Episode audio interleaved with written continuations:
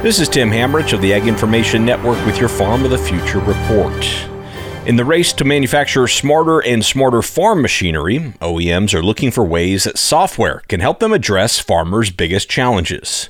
Agtonomy is partnering with companies like Bobcat to help make their equipment smarter. CEO Tim Bucher says their solutions are influenced by his background as both a farmer and also a technologist. I went no till farming probably about seven years ago or so. And so a lot of the emphasis went from spraying as the number one task pre and post harvest to mowing.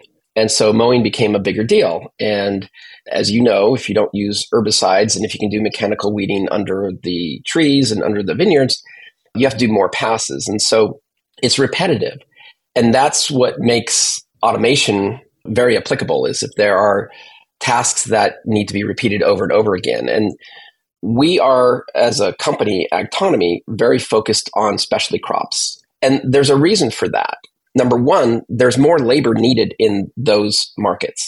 And that's ultimately why we started there. It's also where precision ag is actually needed. Agtonomy recently announced they'd struck a partnership with Bobcat to carry their software on the AT450X tractor. This has been your Farm of the Future report brought to you by the Ag Information Network. Visit aginfo.net.